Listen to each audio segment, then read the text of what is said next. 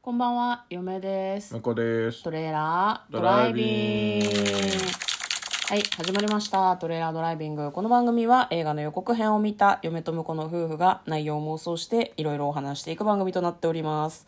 運転中にお送りしているので安全運転でお願いします。ははい、今日はですね、はいつも通り映画の妄想をしていきたいと思います。い、今日妄想する映画はこちらです。名探偵コナン、ハロウィンの花嫁。2022年4月15日公開110分の映画となっております。はい、コナンの新作劇場版、そうですね。 25毎年恒例でございます。はい。そうですね25作目ということでございます、まずは予告編の方を復習して内容の方を妄想していきたいと思います、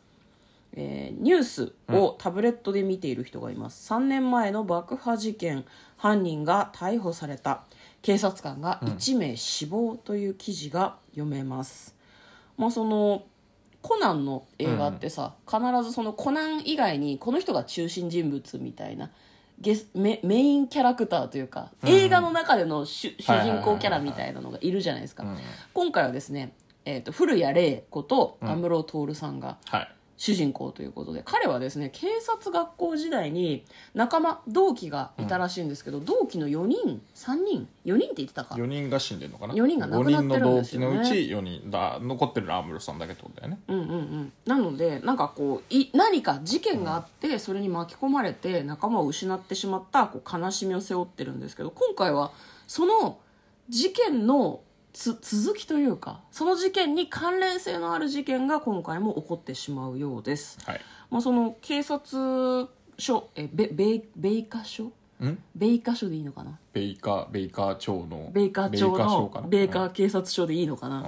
あそこでまあ話題になってるのが、まあ、そのロシアの爆弾魔が日本にいるみたいな話になってるんですね、なるほどでその人たちを捕まえようとしてるんだけど、まあ、その安室さんがピンチに陥ってしまったりとか謎のこうペストマスクみたいなのをつけたああはいはいはいい人たがね現れたりとかするんですね。でまあ、そんな中で松田迅平さんという方が出てきたりとはい松田か刑し事ねますね。松田刑事。松田刑事って誰知ってる？あ知ってますあ知ってる。ん死んでる？あもう亡くなってますあ亡くなってはいるんですね、そのなんだろうな履歴書みたいなのがこう画面に出てたんですけど、なんか事件に巻き込まれて亡くなったっていうようまあ仲間なってここととはが公安だったのかなうんあ安室さんの仲間だったってことはそうなのかな、多分ねううーんなるほどねまあなんかそういうことが映されてですね、で最終的に安室さんがなんかこう謎の首輪をつけられていて、はいはいはいで首輪になんかこう青い液体と赤い液体が入ってて、なんか混ざり合うと爆発するのかなみたいな,、はいはいはいなんかそういうなんだパーマの1剤と2剤みたいな、なんかそういう そういうタイプの爆弾を取り扱はいはいう爆弾魔と今回は戦うみたいです、最終的にはなんかこうヘリコプターに向かって安室さんがこう、わーって落下していくシーンとかがあって、ピンチと思いつつ基本的にコナンにおいて、そういう落下のシーンは多分助かると嫁はま思あってそうるだので、ねすご技でね そうそうそうそうみんなあのちょっと人間じゃないみたいなとこあるの動できをしてくれるのでねはいうんまあ、そんなに根性のフィストでだいぶ味わったから味わった味わったでなんかとんでもない展開になるからそうそうそうそういう意味で楽しみだなと思いますけど、はい、まあ、そういうような予告編でございました、では内容の方妄想していきましょうてってってってってってってってってってってトレーラードライビングなんか指紋が反応しない、大丈夫で すかどうしたんですかまあいいいいです、はいじゃあまあ妄想していきましょう安室さんがねなんか今回は主人公主人公主人公ではないのか、中心キャラクタそうだね、まあまあその回の、まあ、主人公と言ってもいいとは思いますけどね、ー、うん、なんこれかあの今回はあの読めるじゃないですか花嫁も、ハロそウィうンそうそうそもうそうびっくりしたそう前回の安室さん主役の回はあのゼロの執行人だったんで、多分あの主役の人に合わせてきてるのかなって いどういうことうタイトルのあのやつをああ傾向をそうそうそうそうそううーんなんかあの標的と書いてターゲットと読ますとかさ楽譜と書いてフルスコアとかさいや楽譜古さ棺とは書い読めないてジョリー・ロジャーとかさジョリー・ロジャーもわかんないよねナンパ戦はロストシップっていうのねうんいろいろありましたね だから嫁はさこの間婿と車でコンビニの前にさ買い物しようと思って止めたらさ、なんか「ハロウィンの花嫁」って書いてあって花嫁ってなんだろう英語でなんだろうと思ったら普通に「花嫁」って指が振ってあって「え嘘ってすごい思ったよねいいのあんなことでいいんじゃない怠慢まあ、ただあの、今回は下のあのポスター見ていただくと分かるんですけど、うんタイトルの下の方に全部英語で「ザ・ブライド・オブ・ハロウィン」って書いてありましたああなるほどねそっちに行ったんだな そうそうそうそうなるほどねまあそのその話するの忘れてたけど、うんまあその米花町の警察署の,、うんまあその刑事さん2人がうんとうとう結婚するっていうことで、まあ、そのハロウィンに結婚式を挙げるみたいな話をしててそのめでたい話と並行して、はいはいはいまあその爆弾魔事件が起こるみたいな感じの、えー進み方なのかなと思ったんですけど、あの二人の結婚式映画でやっちゃうんだね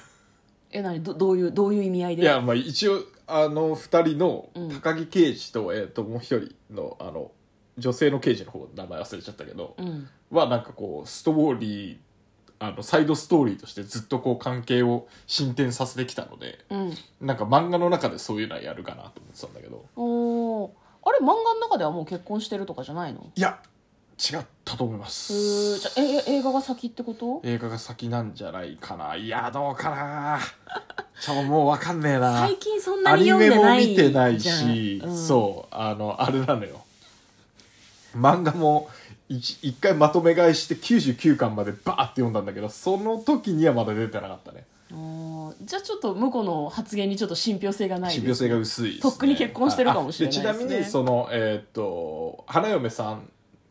が、うんあの何ずっとちょっと心残りになってるのがあ1週間だけ同僚だったさっきの松田圭司で付き合ってたのじゃああの先輩だったのねあほうほうであの急に組まされて好きだったのは多分好きだったのよ多あ分好きだったんだけど、まあ、あのたった1週間でその爆弾事件に巻き込まれてうん殉職されてて、うんでそれがちょっとずっと心残りになってて好きなのかまあすそのし刑事の姿勢とかに憧れてたのかは分かんないけどうんうんでそこがあの何高木刑事後輩としては、うんあのその先輩の女性デカが好きなんだけど、うんうんそういう心に残ってるみたいなのを、うんあのずっとひあの引っかかってるのを頑張ってクリアしてきた結果、うんちゃんと付き合えるようになりましたっていうそそのサイドストーリーがあるので。全然知らなかったあそうなんだでも一度コナンもね、うんあの読んでみると面白い ですよあのね、うんコナンをねまとめ読みした時に気づいたのははいあのむしろサイドストーリーのそのなんていうの各話数話かけて事件をやるんだけどコナンって、うんあの事件のトリックとか割とかなり読み飛ばしてうんあのその前後にある、うんあのサイドストーリーっぽいなんか関係が進展してるとか、うんあの黒の組織の人たちのがちょっと出てくるとか、うんそういうところばっかり読むっていうのがね あのだからねトリックとどんな事件が起こったか全く覚えてないそうなんかダメな読み方そうなダんだメよだ よねだただ一気見しちゃったからあーそういうことになってるんだと思います、はいなるほどね週刊連載とかをちゃんと読んでれば普通に読めるんだけ事件もどちゃんと入ってきたとそうあの何せ99巻一気にストーリーを追いつこうと思ってバーって見てたから なんでそんなことするんゆっくり読んだらいいじゃん、そうだからいつかまた読み返さなきゃなとは思ってます、はい、そうだねなるほどね、んまあじゃあ今回の展開ですけど、んまあ結婚式自体にま邪魔が入るのかねそうかもね、んそうだねいや嫁はワンチャンその死んだって言われてる先輩が爆弾魔なんじゃないかと思うんだけど、どう思うああなるほどねそううかんじ事前に情報を与えすぎると確かにそういう線は消えるかもなって思っちゃうもんねうんそうそうそうそうだから、んでもあの4人死んだと思ってた4他3人は僕知らないんで、うんうんうん吉羽まあ松田刑事は、えー、と本当に死んでたとしても何うんだけど、うん実は他の3人がだあの3人のうち1人がうん爆弾魔でうん松田刑事をはめたっていう可能性あるよねなるほどあねあでまあ4人全員死んだってことになってるけど1人はなんかこう巧妙になんか死体が見つからないようにしてるのかわかとんなかいけどなんか別な死体と入れ替えてるとか、うんうんうんうん可能性はありますよねありますねあそれは面白いですねいい着眼点じゃない、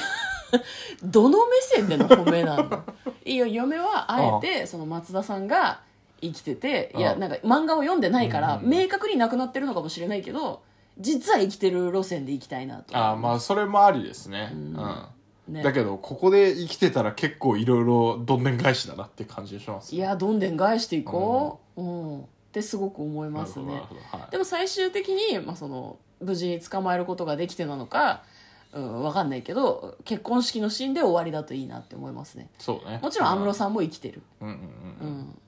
って感じでいいんじゃないかな、まあ、予告見てて気になったのが安室さんって公安の警警官なので、自分が古谷霊であることは確か隠してるはずなんだけどそうだね安室さんの方が偽名のはずですね確かそうねそうそう俺が古谷霊だって言ってて、うんうん誰に言ってんだろうとはすごい思いましたね、うんう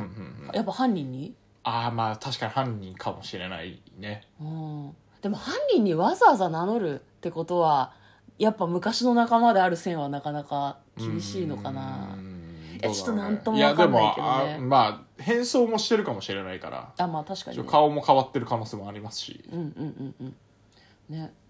えなんか安室さんがごめんこれはあの、妄想とは全く関係がないんだけど、はいはい前回出ていた「ゼロのはい執行人執行人、うんすごく興行収入が良かったそうですねんですよね、なんかこうなんだろうなジブリの作品になんか追いつけ追い越せみたいな感じでこうファンの人がすごく頑張ったみたいで、今回も安室徹のファンの人がたくさん見に行くんじゃないかなってそいううです夢ねを持ってるんですけど実は前回の「ゼロの執行人」の次の作品で、その「ゼロの執行人」の興行成績抜かれているのであそうなのまああのオールスターだったからね言うても怪盗キッドは出るし、うんうんうん京極誠さんも出るしああなるほどねみたいないや見に行ったやつだよねそれ一緒に見に行ったね、うん根性のフィストあのでそう初の海外、